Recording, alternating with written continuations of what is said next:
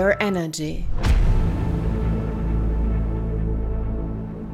Dein Energy und Soul Talk mit Sarah Werner. Finde mehr zu dir selbst durch die Arbeit mit deinem Energiesystem. Inspiriert durch verschiedene Themen aus der Spiritualität, persönlichen Weiterentwicklung und körperlichen Bewegung läufst du mehr und mehr auf deine ganz eigene Energie zu, um sie in deine ganz eigene Richtung zu bewegen. Schön, dass du da bist.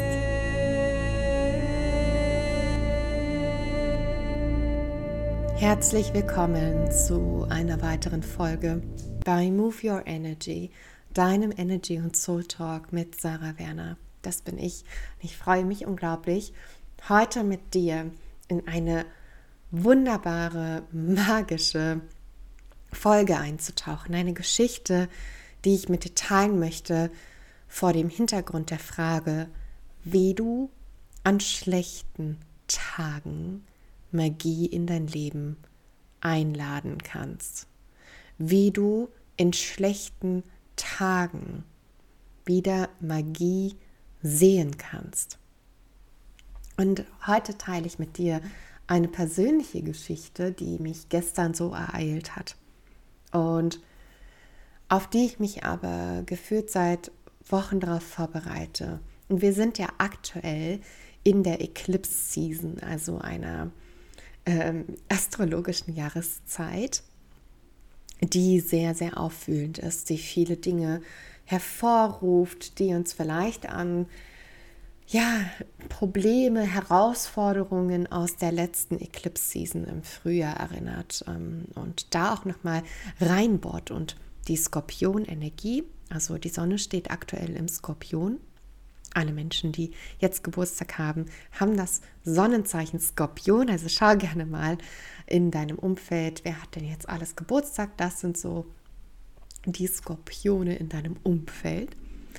Skorpionenergie ist eine sehr, sehr tiefe Energie, sehr, sehr tiefgründige, suchende, antwortsuchende und ähm, mystische Energie, sehr mh, mm, in gewisser Art und Weise sehr roh und direkt, aber ja, wenn du es halt übertreibst mit dem Skorpion, kann auch schon mal der Stachel rauskommen, sozusagen. Also Skorpionenergie ist eine ganz, ganz schöne Energie, um tiefgründig spirituell zu arbeiten. Und deshalb lade ich dich ein dazu und ich lade mich auch ein dazu, in dieser Eclipse-Season nochmal tiefer mit dir selbst zu arbeiten.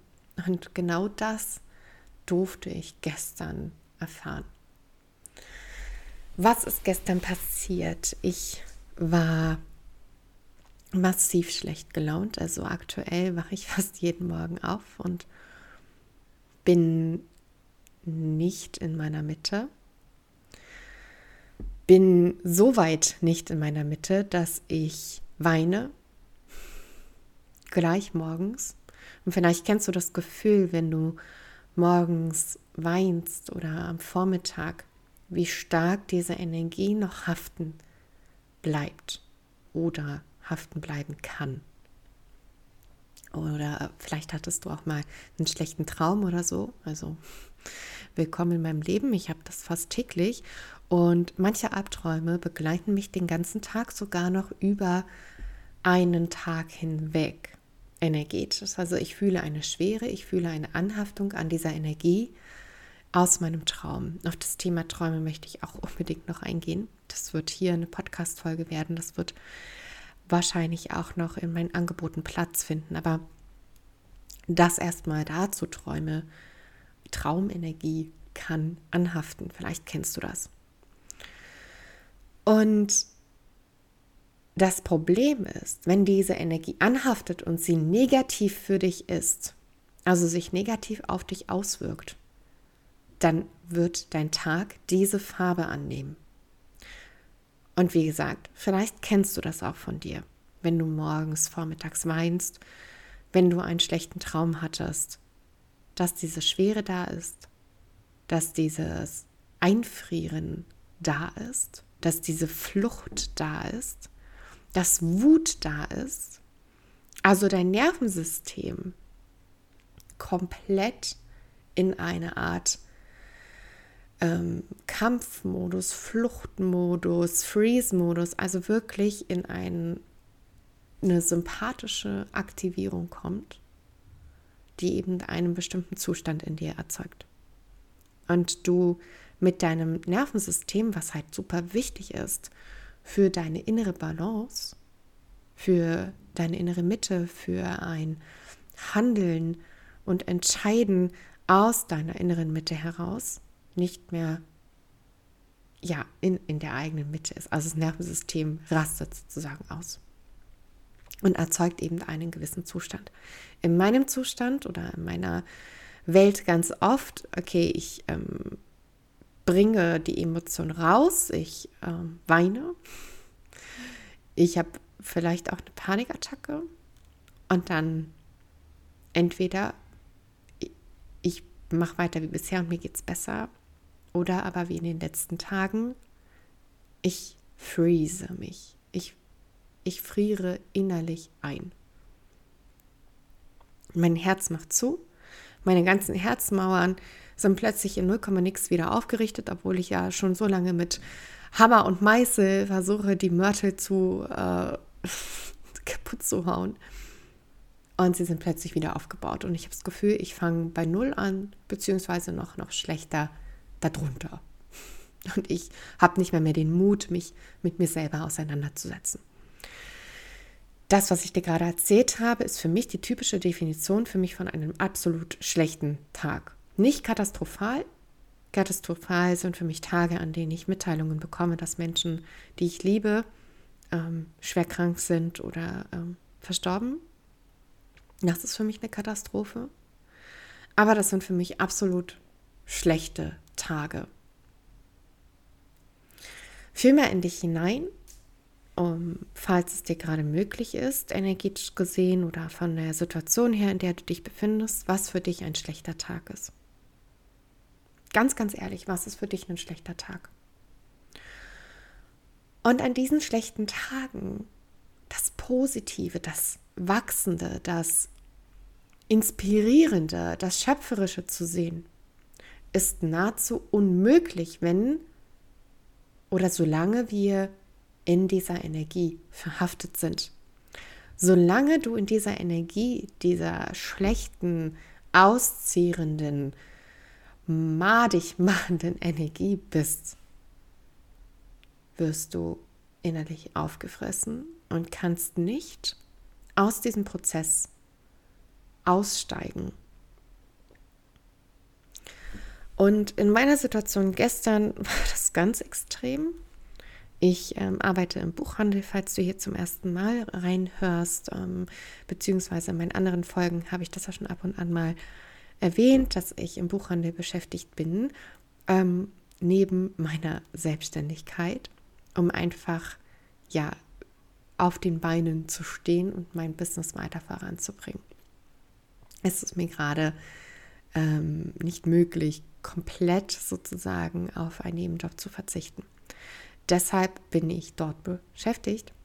Es ist auch ein Job, der mir grundsätzlich Spaß bereitet. Aber gestern und auch schon die Tage zuvor war ich einfach nur noch genervt. Ich war genervt Ich hatte keinen Bock, keine Lust. Ich habe Rückenschmerzen entwickelt. Mein Reizdarmsyndrom ist extrem stark wieder zur Zeit. Und die Frage ist für mich gewesen, was, was rollte auf mich zu? Und gestern war ich in einem ganz, ganz krassen Freeze-Modus. Mir war alles egal. Ich bin eigentlich recht gut gelaunt wenn du ähm, mich kennst und zu mir kommst im Laden oder auch äh, wenn ich ja mich mit dir unterhalte face to face, ähm, du würdest einfach merken, dass ich in der Regel wirklich sehr entgegenkommend bin, sehr aufgeschlossen, sehr respektvoll und liebevoll. Und gestern war ich einfach gar nichts davon. Ich war komplett neutral. Im Außen. Ich habe eine Maske aufgesetzt und im Inneren wollte ich eigentlich nur noch weg. Ich wollte nur noch weg. Aber du kannst nicht, wenn du im Handel arbeitest, komplett ohne Maske rumlaufen. Sehr, sehr tückisch übrigens, ähm, in welchem Bereich auch immer du arbeitest, ähm, aber mit Menschen zu tun hast. Du kannst manchmal nicht jede Emotion zeigen, weil es den Bereich, das Arbeitsumfeld nicht voranbringt. Studien haben aber ergeben, wenn du lachst, ohne dass dir danach zumute ist, hat es einen ganz, ganz negativen Effekt auf dich selbst, auf deine Energie.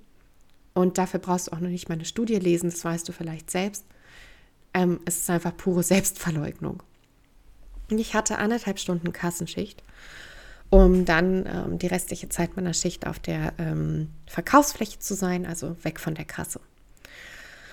Und an der Kasse ist es so, vielleicht arbeitest du selber an der Kasse oder in einer hochfrequentierten, ähm, in einem hochfrequentierten Bereich, also Besucherbereich, zum Beispiel du besitzt am Bürgeramt am Schalter oder du bist ähm, ja, Krankenschwester oder Krankenpfleger und bist vorne am Tresen und nimmst die Anmeldungen auf im Krankenhaus, in einer Praxis, wie auch immer. Du hast permanent mit Menschen zu tun und dein Nervensystem ist immer an. Also es ist einfach immer im Stress, weil du musst reagieren. Das ist nichts, wo du fliehen kannst, wo du für dich sein kannst, wenn du merkst, es geht dir nicht gut. Du musst funktionieren.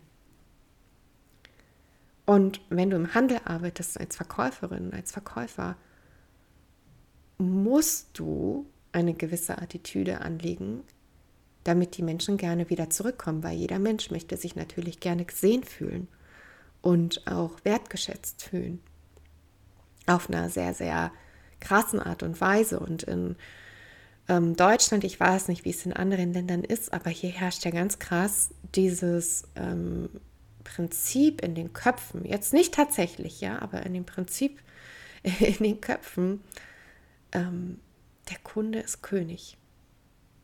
Vielleicht hast du das schon mal gehört. Und in meiner letzten Folge habe ich ja etwas ähm, zur Kommunikation auf Augenhöhe geteilt und dass das natürlich nicht auf Augenhöhe passiert oft, weil eben dieser Glaubenssatz so fest verankert ist. Kannst du dir sicherlich vorstellen. Und dann bin ich auf der Verkaufsfläche und dann passieren ganz, ganz viele merkwürdige, magische Dinge. Dazu muss ich noch einmal ein bisschen ausholen und ich hoffe, du kannst dich darauf einlassen. Aber wenn du hier regelmäßig in meinen Podcast auch reinhörst, wirst du ja schon merken, wo mein Spirit ist. Eine Freundin hat gestern zu mir gesagt ähm, oder auch in ihrer Story geteilt, ähm, ich habe sie gecoacht, ähm, Sarah Spirit. Ich fand das so süß, weil ich fühle es halt auch so sehr. It's uh, Sarah Spirit hier in, dieser in diesem ganzen Podcast und ich möchte dich gerne mitnehmen, was die letzten Wochen passiert ist und was dann gestern auf der Verkaufsfläche alles passiert ist. Wie gesagt, am Tag selbst, zu Beginn des Tages, war mein Ego krass laut. Mein Ego hat geschrien.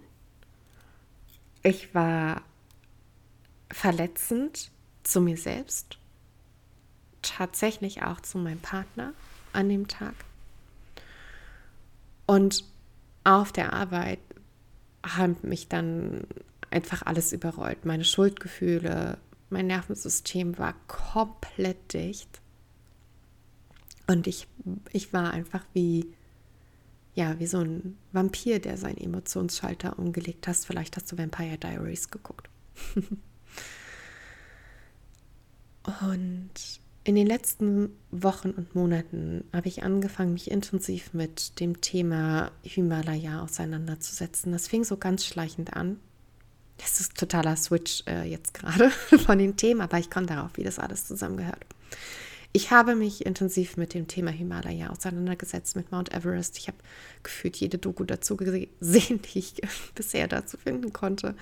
Ich habe das Internet durchforstet nach Informationen im Buchladen ähm, habe ich schon so zwei, drei Bücher gesehen dazu, die mir dann natürlich auch mehr auffielen. Aber auch gleichzeitig hatte ich das Gefühl, es war sehr zufällig, dass sie mir dann in die Hände fielen. Also es war irgendwie so ein Mix aus allem. ich ähm, höre Podcasts dazu und ähm, bin einfach voll in dieser Welt drin und spüre einen ganz, ganz krassen energetischen Zug dahin.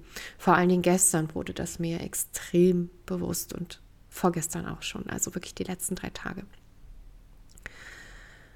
Und als ich mich das erste Mal mit dem Mount Everest auseinandergesetzt habe, hm, vielleicht ein kurzer Abriss dazu. Hm, es gibt 14 Berge, die über 8000 Meter sind.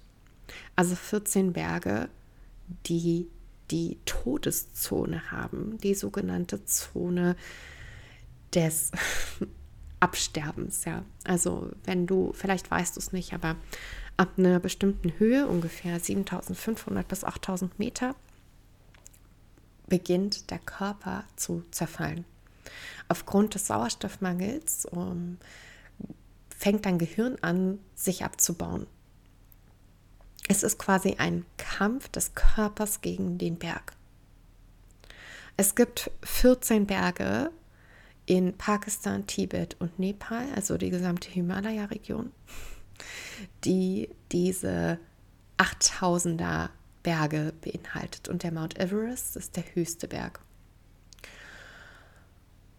Also in jedem dieser Berge tust, also wenn du da hoch willst, tust du deinem Körper keinen Gefallen. Ja, ähm, also sowieso Wahnsinn. Es sterben sehr, sehr viele Menschen, auch die da ähm, rauf wollen. Die Quote zum Beispiel beim Annapurna, das ist einer der gefährlichsten ähm, ja, Berge, die es gibt, ähm, ist die Todesrate einfach riesig. Ich glaube 38, 40 Prozent, so in dem Dreh. Mein Papa hat mir äh, bei WhatsApp eine Korrektur geschickt. ähm, dazu also zwei von fünf Bergsteigern sterben da oben. Zwei von fünf.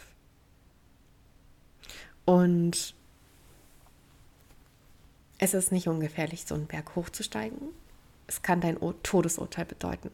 Und in jeder Sekunde, die du auf so einem Berg bist, in jeder Sekunde bist du mit deiner eigenen Sterblichkeit extremst konfrontiert.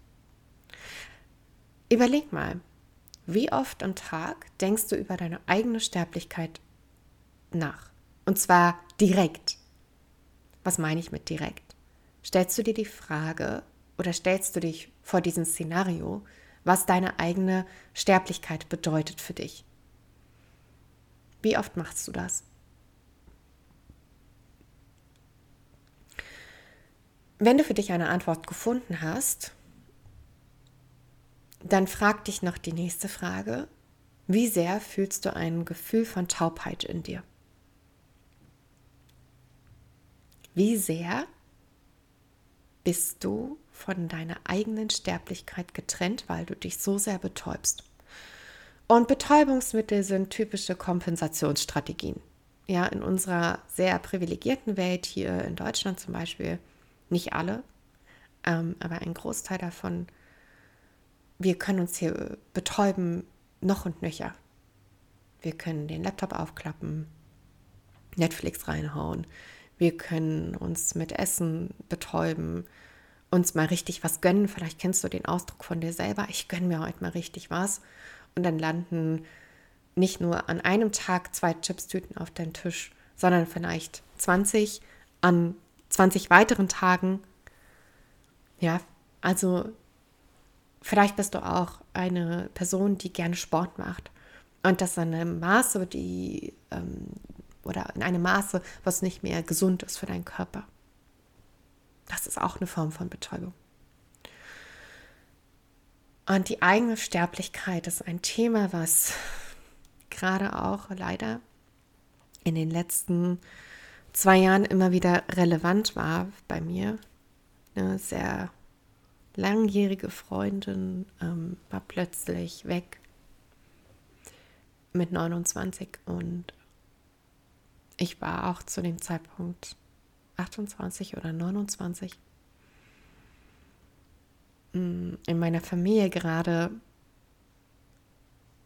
ist ähm, ja eine, eine Energie da, ähm, in der der Sensenmann gefühlt schon nebenan steht. Und was ich, also es betrifft ein Familienmitglied und was ich einfach damit sagen möchte, die eigene Sterblichkeit ist vor allen Dingen ähm, ein Thema, was wir so gerne verdrängen, weil das so schmerzhaft ist. Dabei kann diese Sterblichkeit, das Auseinandersetzen damit, ein Hebel sein, um dein inneres Feuer mehr zu entfachen. Was hat das jetzt alles mit den Bergsteigern zu tun, die da hoch wollen? Ähm, da ist einfach ein tiefer liegender Grund drin, als irgendjemanden etwas zu, be zu beweisen, weil du brauchst einfach eine krasse Schmerztoleranz, um da hochzugehen. Du musst dir gewahr sein vorher und das wird dir auch krass bewusst, wenn du vielleicht in einer Warteschlange stehst, weil es ein krasser Tourismus schon geworden ist, den Mount Everest zu besteigen und gar nicht mehr ähm, die Kapazität da ist, so viele Leute auf diesem kleinen Gipfel dann ähm, zu halten. Du musst dann warten und in der Zeit sterben auch viele Menschen an Unterkühlung. Sie erfrieren förmlich. Dir, äh, dir muss bewusst sein, wenn du da hochgehst, dass das entweder dein Tod bedeutet oder aber du in Kauf nimmst, dass du Gliedmaßen verlierst, weil sie dir einfach abfrieren. Das ist nichts. Also vielleicht startest du mit dem, mit dem Willen, jemandem etwas zu beweisen, mit dem Willen, dein Ego da hoch zu pushen, aber eigentlich ganz, ganz tief im Inneren liegt eine andere Energie dahinter weil die eigene Sterblichkeit zu riskieren, und deswegen habe ich das Beispiel mit dem Alltag gebracht, die eigene Sterblichkeit, den eigenen Tod zu riskieren, das machen, macht nicht jeder.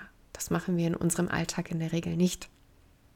Melde dich gerne bei mir, wenn du das machst und wie du das ähm, empfindest, falls du dich mir gegenüber öffnen magst. Mich würde das total interessieren. Aber faktisch ist das in unserer Welt nicht so, also in unserer Welt hier, in der wir leben, und wenn du hier den Podcast hörst, ist es vielleicht auch deine Welt, ist es vielleicht nicht so präsent mit dieser Sterblichkeit. Und als ich angefangen habe, mich damit zu beschäftigen, hatte ich kurz diesen Wunsch, auch da hoch zu wollen. Und dann aber kickte sofort die Angst. Die Angst vor allem, was da oben passieren könnte. Die Angst vor den Meinungen anderer, die Angst, die ich von meinen Eltern empfangen habe, obwohl sie sich dessen wahrscheinlich noch nicht mehr bewusst sind. Oder überhaupt wissen sie das ja überhaupt nicht. Also wenn sie jetzt hier zuhören, wissen sie es. Aber ähm, ich, ich habe halt dieses Energiefeld gespürt von Angst und habe es dann wieder begraben. Doch je mehr ich mich damit auseinandersetze, desto faszinierter bin ich davon, desto mehr zieht es mich einfach in diese Richtung. Und es gibt diesen Spruch, vielleicht kennst du den, um, ähm, where your focus goes, your energy flows. Also wohin du deinen Fokus richtest, dorthin fließt auch deine Energie. Mm, das ist sozusagen eine Verbindung von Mindset und energetischer Arbeit. Und gleichzeitig aber auch empfinde ich diesen Spruch als, ja, ähm, sehr plakativ. ich nutze ihn nicht oft, weil ich auch andere Erfahrungen machen durfte. Ich muss mich nicht immer fokussieren auf etwas, um meine Energie auszurichten. Und das ist der Punkt. Ich habe mich auf dieses Thema nicht krass fokussiert. In meinem Kopf war das nicht so krass präsent. Eigentlich war das immer mehr so, okay, ich ähm, möchte mir jetzt gerade Freizeit gönnen, ja, ich möchte mir Me-Time gönnen. Meistens habe ich dann Netflix oder was auch immer angeschmissen, ja, aber habe mir eine Doku angemacht. Habe mir eine Doku angemacht, hatte mein Handy neben mir und habe Dinge nachgeschlagen im Internet, wenn ich das Gefühl hatte, ich möchte da tiefer eintauchen. Und das waren immer Dokus über Bergsteiger oder Filme übers Bergsteigen. Und einer der absolut für mich aktuell inspirierendsten Persönlichkeiten ist Nimsdai Purja. Und ich habe heute ähm, einen Post von ihm geteilt. Ich habe sein neuestes Buch hier, was jetzt endlich auf dem deutschen Markt verfügbar ist. Und es hat mich einfach so, so krass berührt. Diese, dieser Mensch, falls du ihn nicht kennst, er hat alle 14 8000er, also 14 Peaks, 14 Gipfel, über 8000 Meter. Mit dem Annapurna, von dem ich vorhin gesprochen habe, und dem Mount Everest. Alle 14 8000er hat er in sieben Monaten und sieben Tagen bestiegen. Sieben Monate, der Rekord lag vorher bei sieben Jahren und ein paar Monaten und ein paar Tagen. Und er hat es in sieben Monaten, sieben Monate und sieben Tage geschafft. Er wollte, seine Mission damit war es, Menschen zu zeigen, wenn sie wirklich ihrem Herzen folgen und mit dem Verstand diesen Herzenswunsch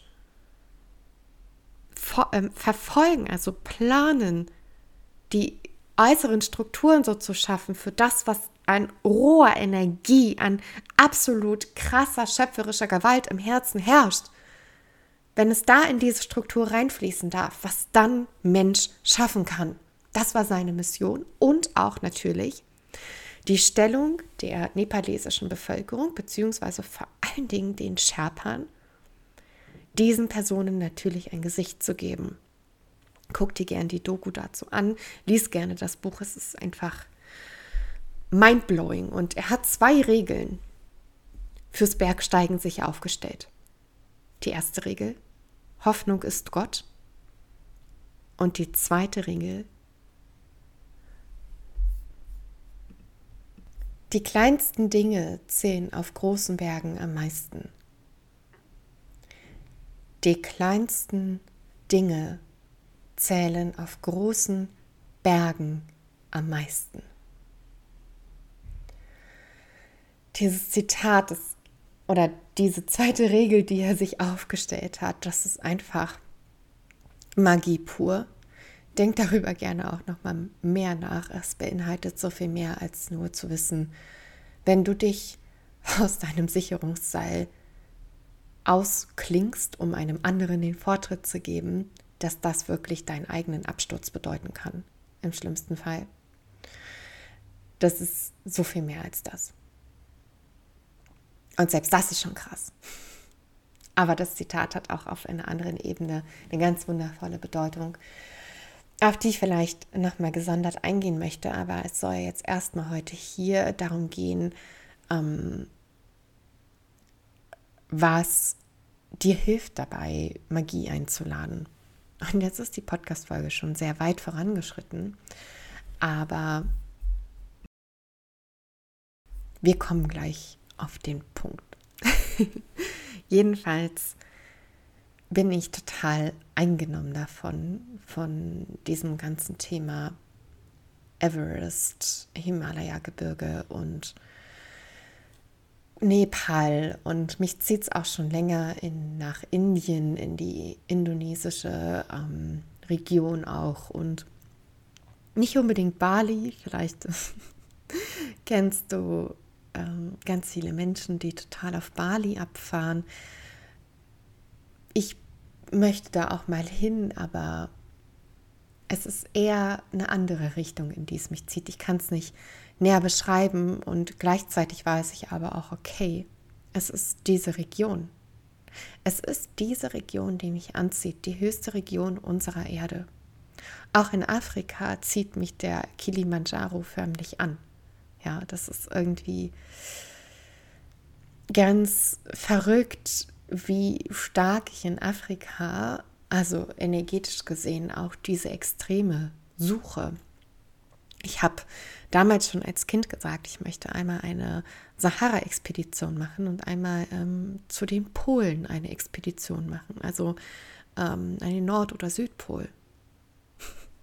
voll verrückt einfach, diese zwei Gegensätzlichkeiten so sehr zu wollen.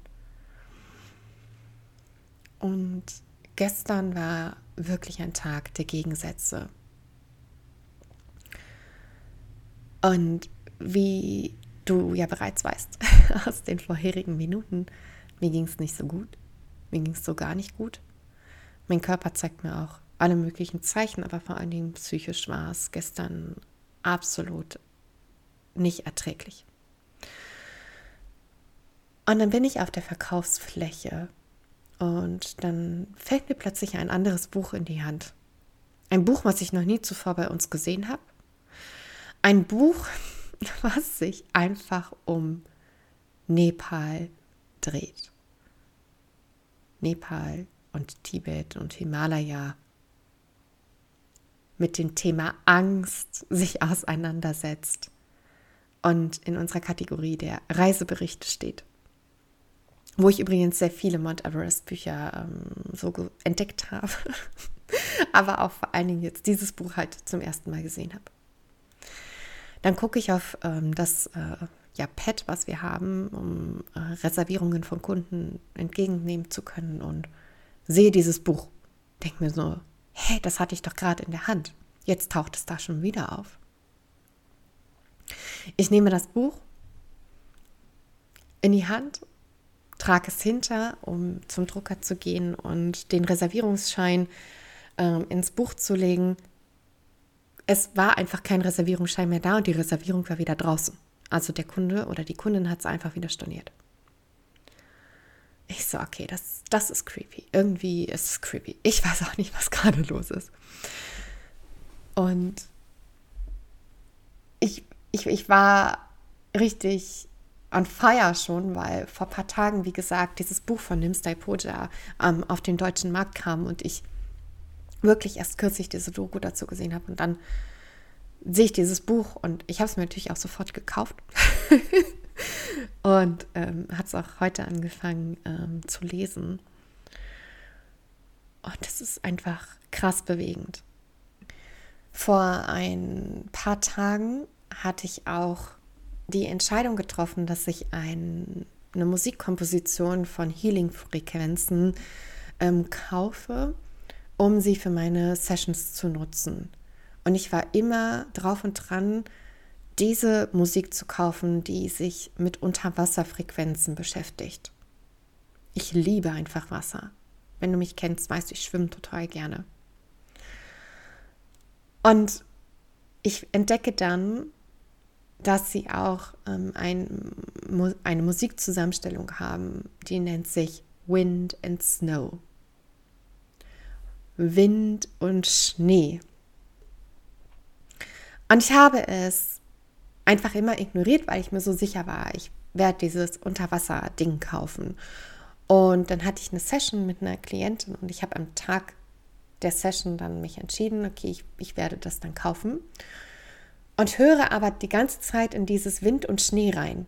Die ganze Zeit, also sie haben so Teststücke dort, die man, also weiß ich nicht, eine Minute 40 oder so, die man sich anhören kann und höre da immer wieder rein. Denke mir nur so, nee, das ist es, das muss ich heute kaufen. Alles in mir danach hat zu diesen Musikkompositionen ähm, geschrien. Ja, mich, es hat mich einfach krass angezogen. Underwater-Kompositionen, ähm, also Unterwasserkompositionen, haben mich gerade gar nicht mehr irgendwie so getriggert. Ich weiß, ich werde es mir auch holen, weil ich es unglaublich schön finde. Aber in dem Moment wusste ich, ich muss das andere kaufen. Was ich seit Monaten gar nicht auf dem Schirm habe, war plötzlich krass präsent. Gestern dann im Laden. es geht weiter, die Geschichte. Ich ähm, sortiere die Räucherstäbchen ein, die wir bei uns äh, verkaufen. Ähm, da gibt es natürlich auch äh, Nep eine Sorte, die heißt Nepal. Das fiel mir erst irgendwie ein bisschen später auf. Nämlich, als eine Kundin mich ansprach. Sie hatte keine Frage, keine Kundenfrage, die ich sonst so gewöhnt bin. Ja, Entschuldigung, wo finde ich denn dieses Buch? Oder haben Sie auch das und das?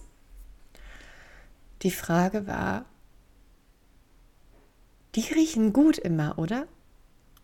Wir standen beide vor den Räucherstäbchen. Ich habe sie nicht bemerkt. Mein Rücken war zum Laden. Also es war offensichtlich, dass ich eigentlich gefühlt nicht verfügbar war, beziehungsweise man sich hätte zu mir an die Seite stellen müssen, hätte man wirklich eine dringende Frage gehabt.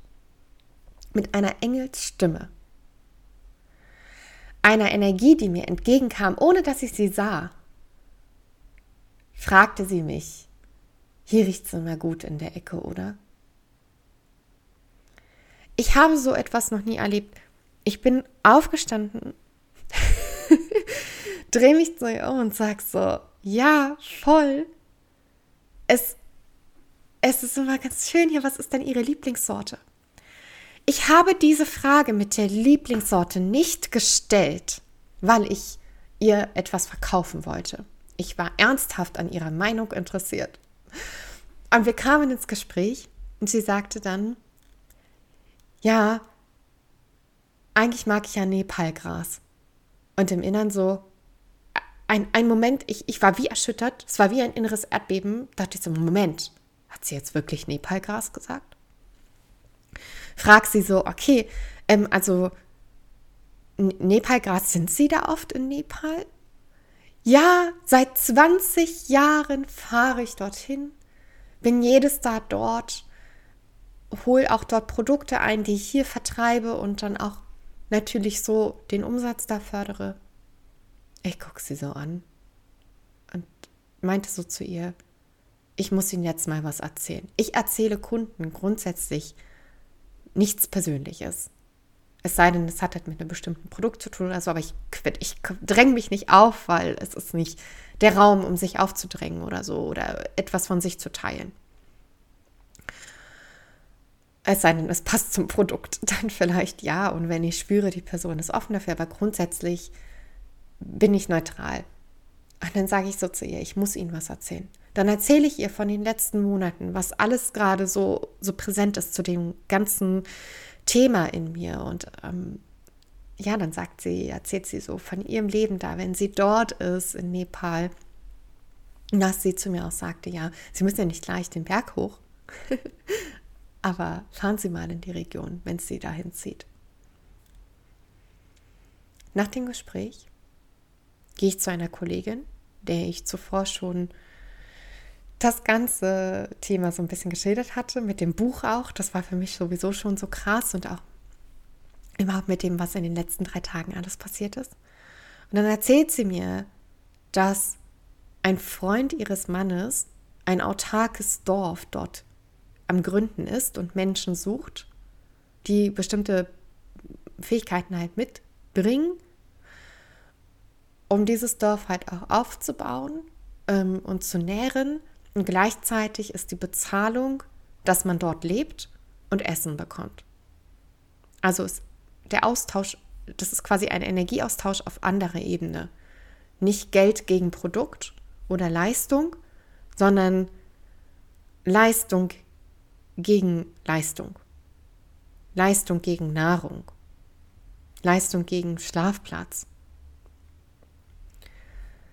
An dem Tag, von mir aus heute gestern, wenn ich die Folge hier release, sind schon ein paar Tage vergangen. An dem Tag hat sich meine gesamte Energie geschiftet, mein ganzes Bewusstsein über mich selbst geschiftet, innerhalb von wenigen Stunden. Am Morgen am Morgen war ich noch total down, total im Ego, total in diesen Strukturen meines Energiesystems gefangen. Ja, also mein Körper, alles war irgendwie freezed, mein Nervensystem war komplett durch. Und nach diesem Erlebnis hatte ich einen riesigen Cut, nachdem diese Frau auf mich zugekommen ist hatte ich einen riesigen Cut. Ich habe mich plötzlich als Energie begriffen. Im Bewusstsein. Richtig auf jeder Zellebene auch angelangt. Und vielleicht denkst du dir so, hä? Sie macht doch hier Move Your Energy und ist ja auch Energy Coach und macht ja auch Energiearbeit seit anderthalb Jahren. Ja, aber ein ganz, ganz großes Aber, das auf Zellebene zu spüren und plötzlich eine ganz andere Wahrnehmung zu haben, das dauert. das kann und darf dauern, bis dieser Prozess so weit ist, dass es nur noch einen Schalterklick bedarf, um diese Perspektive, diese Wahrnehmung zu shiften. Und in dem Moment war es so, okay, ich bin nicht mein Körper, ich bin nicht mein Geist.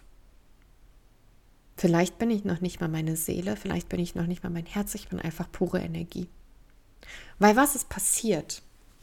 Mein Fokus derzeit, das als Hintergrund für dich, mein Fokus derzeit liegt ganz stark darauf, mich zu halten in einem Wachstumsprozess.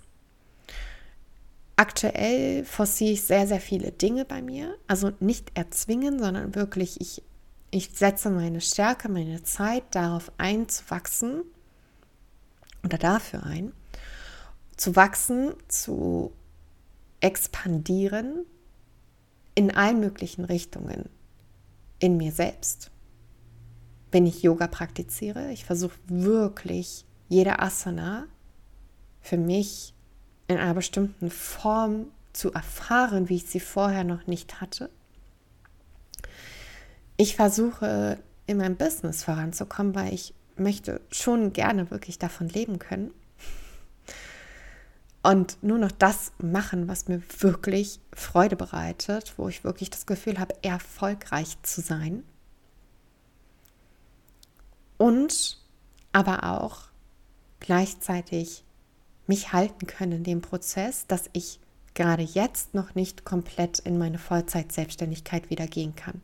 Weil zum einen mein Nervensystem nicht bereit ist, diesen, diesen, diese Mutaktion zu halten, sich auszuhalten. Und gleichzeitig mein Verstand mir sagt, okay, warte noch. Also eine gewisse Vernunft schwingt gerade noch mit.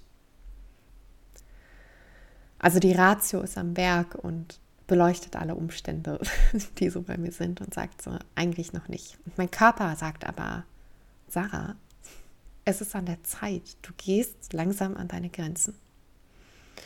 Und ich dehne mich gerade aus, ich ziehe meine Grenzen auseinander, ich erweitere sie. Ich versuche nicht darüber zu schreiten, sondern ich versuche von der einen Seite sanft und bestimmt dagegen zu drücken und so meine Schmerzgrenze zu erweitern. Witzig ist, beim Bergsteigen in diesen Höhen bei 8000 Meter brauchst du eine krasse Schmerzgrenze. Und ich denke mir, es schaffen Menschen auf über 8000 Meter zu steigen. Sie überwinden Dinge in sich in dem Moment von unvorstellbarem Ausmaß. Das kann man, also, das kann man nur wissen, wenn man es erlebt hat für sich. Und selbst dann ist Bergsteiger X nicht gleich Bergsteiger Y, die es beide auf den Mount Everest-Gipfel schaffen, sondern selbst da äh, macht jeder seine eigene Erfahrung. Und dann habe ich für mich entschieden, okay, mein Berg gerade ist dieses sich selbst halten im Prozess und gleichzeitig dabei wachsen, diese Doppelbelastung auch auszuhalten und gleichzeitig aber auch zu wissen, ich bin nicht mein Körper, ich bin nicht alles Materielle, was ich fühlen kann, ich bin einfach nur pure Energie. Und selbst wenn ich meinen meinen Fokus gerade auf dieses Thema richte, ziehe ich Dinge in mein Leben, in mein Leben an. Ich habe, ich habe eine bestimmte Frequenz gerade, die Dinge, positive Dinge in mein Leben zieht. Denn ehrlich, als die Kundin gestern zu mir ankam oder diese Frau, das war für mich eines der positivsten Erlebnisse in meinem Leben mit fremden, komplett fremden Menschen überhaupt. Und ich glaube, sie ist sich dessen bewusst. ich glaube, sie weiß das, sie hat das gespürt. ich würde sie dir gerne irgendwie energetisch jetzt gerade rüberbeamen, ähm, wie sie war. Und sie war jetzt nicht unnahbar. Vielleicht kennst du das, wenn du einer spirituellen Person begegnest, dass sie ein bisschen distanziert wirkt, ein bisschen unnahbar ist. Aber sie war nahbar. Sie war erreichbar. Sie war da und trotzdem hochspirituell, weil sie hat gespürt, was sie in mir ausgelöst hat und hat mein Feedback natürlich auch bekommen, weil ich ihr diese ganze Geschichte erzählt habe. Und das Krasse war, und das wollte ich eigentlich über diese ganze Geschichte dir mitgeben und hoffe, habe ich auch geschafft. Ich habe Magie in mein Leben eingeladen. Ich habe Magie in mein Leben eingeladen, weil ich expandieren möchte, weil ich erfolgreich sein möchte. Ich will es. Ja, du kannst dir nicht vorstellen, wie sehr ich das will. Wollte ich auch schon immer, es ist ein Teil von mir. Und gleichzeitig aber bedeutet für mich erfolgreich sein gerade, dass ich mich in den Prozessen halten kann. Dass ich mich in meinem Wachstumsprozess halten kann und meine Grenzen sanft verschieben kann. Was ich tolerieren kann, was ich leisten kann und was mein Energiesystem aushält, ohne dass ich kaputt gehe dabei. Das ist für mich gerade auch Erfolg. Und weil ich auf dieser Frequenz gerade schwinge, kommen solche magischen Dinge gerade auf mich zu. Das ist so krass gewesen, dass es mich aus einem absoluten Ego-Tief vormittags morgens rauskatapultiert hat in, in, eine, in eine ganz, ganz neue Welt und bei mir den Schalter umgelegt hat, hey, ich bin Energie. Ich bin einfach nur pure Energie. Und das war's. Mehr ist da nicht. Und damit auch klarzukommen, ist in Anbetracht der eigenen Sterblichkeit und Verletzbarkeit ähm, des Körpers unglaublich schwer, weil wir sind alle jetzt mehrere Jahre schon in unserem Körper drin. Wir sind gewöhnt zu laufen, wir sind gewöhnt, Dinge anzufassen, wir sind gewöhnt zu sehen und zu hören. Im besten Fall, im schlimmsten oder in einem anderen Fall sagen wir so, sind wir es nicht gewöhnt und sind andere Dinge einfach gewöhnt. Wir sind, vielleicht kennt jeder das Gefühl von Wärme, eine gewisse Körpertemperatur zu haben. Das sind wir gewöhnt. Wir sind gewöhnt, unseren Herzschlag zu fühlen. Wir sind gewöhnt, dass sich unsere Brust hebt, wenn wir einatmen und unsere Brust sich senkt, wenn wir ausatmen. Wir sind gewöhnt, auf Toilette zu gehen.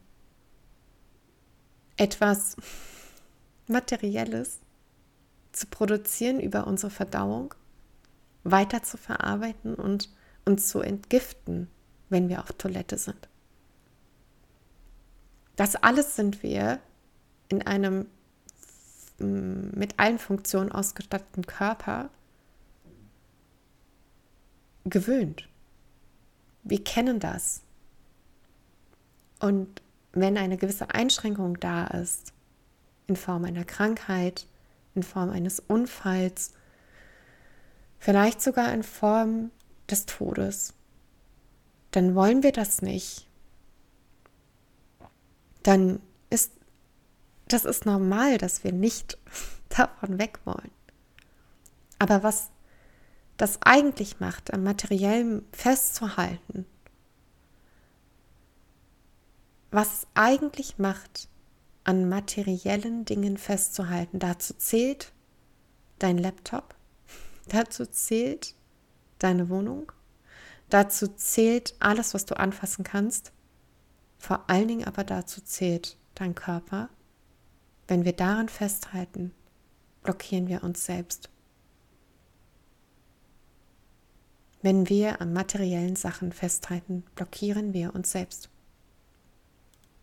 Und um wieder mehr Magie in dein Leben einzuladen, kann der erste Schritt wirklich sein, sich mit der eigenen Sterblichkeit auseinanderzusetzen, indem du mal schaust, was deine materiellen Bezüge sind, wie du zur Materialität stehst. Wie stehst du zu deinem Körper?